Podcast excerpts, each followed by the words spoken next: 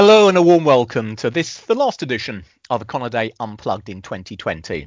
It's Tuesday, the 22nd December, so I suppose I should really have some Christmas music on in the background.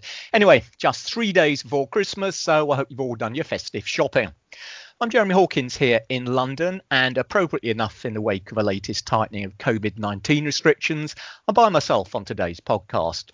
So, with December the 31st almost within touching distance, I thought to have a short look at some of the takeaways from what's been a truly remarkable year for financial markets, the economy, and indeed humanity itself.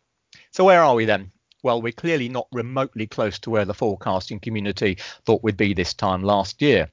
Amongst the major central banks, the Fed was calling for 2% GDP growth in the US in 2020, the ECB for 1.1% in the Eurozone, and the Bank of England for about 1.5% in the UK. In the real world of 2020, it's actually just a question of how big the contraction in each region is going to be. And a quick answer to that is huge. At the outset, the fundamental problem with forecasting is inevitably that we simply don't know what's going to happen in the future. If we did, it wouldn't be a forecast, it would be a known. And even when a seemingly highly plausible projection comes up against the tail risks the size of the coronavirus, well, it's a bit like a rowing boat running into a cruise liner. There's only ever going to be one winner. And for that matter, in terms of calling the economy correctly, it didn't help that we weren't much better at forecasting the virus either. That was supposed to have been taken care of months ago. Which begs the question are forecasts a complete waste of time? Well, if they are, then central bankers have a big problem because they need to base their policies upon some kind of fundamental platform. To quote the well known saying, monetary policy works with long and variable lags. So it's vital to have an idea of how changes in policy now will impact economic developments further down the road. Sensibly, because of all the added uncertainty caused by the virus this year, many central banks have switched from emphasising a central case scenario to offering a range of forecasts. In some cases, they become more simulations or what ifs rather than outright projections, and perhaps we'll see more of that approach in the future. The Fed has already indicated its long term economic projections will have less impact on policy decisions going forward. What else have we learnt? Well, trillions of liquidity sloshing around the world's financial markets, courtesy of unprecedented central bank quantitative easing, or QE, had to find a home somewhere. And with interest rates pretty well everywhere at rock bottom, that's allowed equity markets to largely decouple from a global economy experiencing its worst recession since the Great Depression. Yes, we've seen the major indices suffering setbacks at various times, but they've tended to be only relatively mild and short lived, despite the ongoing hit from COVID 19, which goes to show that when it comes to liquidity, size really does matter.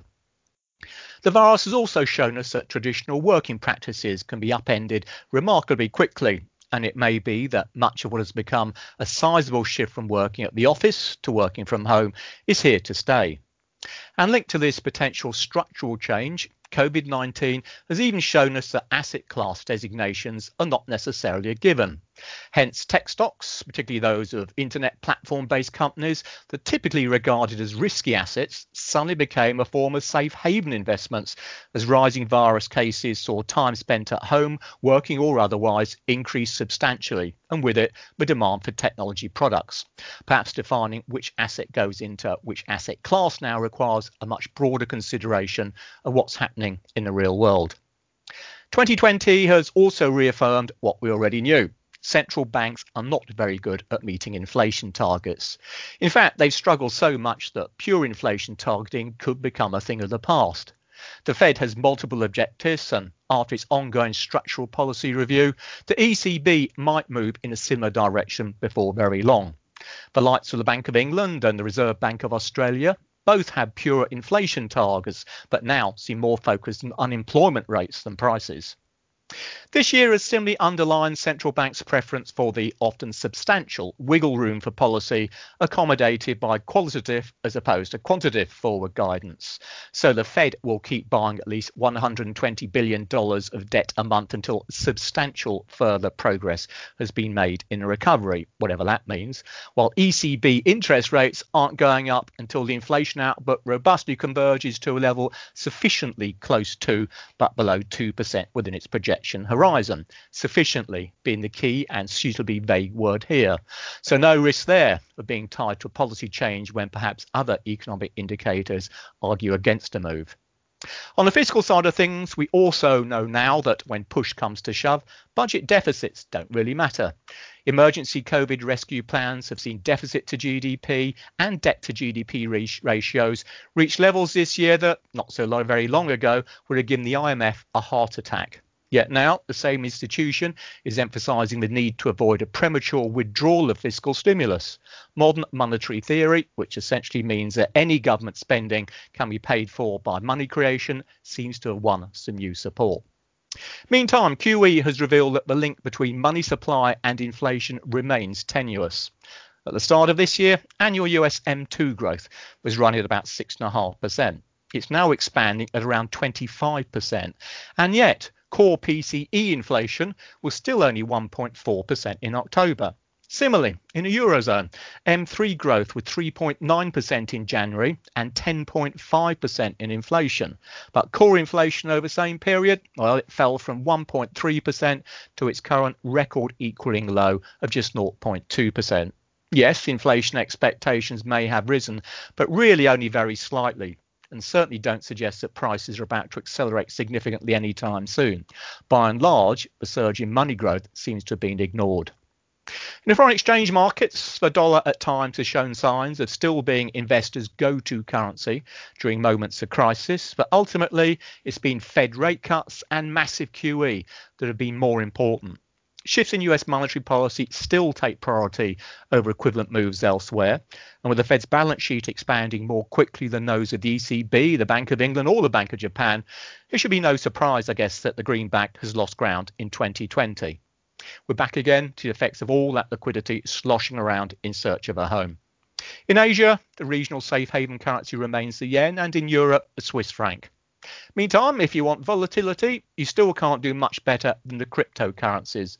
Bitcoin got trashed during the first virus wave in March, falling around 50% against the dollar, but has since appreciated more than 400% to new record highs. So, to end on a high note, we've also learned never to underestimate the power of science to create and begin delivering inside 10 months a brand new vaccine that not very long ago would have taken many years to produce is quite remarkable. It's also a reminder of what can be achieved when some countries work with rather than against each other. So that's it for me then for this year. The podcast will be back in the first week of January with a full crew and a look at what the big issues are likely to be in 2021. Thanks so much for taking the time to listen during 2020. And on behalf of the entire Econoday team, I'd like to wish everyone a very happy Christmas and a much, much better 2021. There will still be market moving indicators and events to watch out for over the holiday period, but as I'm sure you already know, you can keep up to date with all of those via Econoday's global economic calendar. According to the folks at The Economist magazine, the COVID 19 pandemic has dominated news coverage more than any other topic since the Second World War. Here's hoping that it won't be doing the same next year. We'll see you then. Bye for now.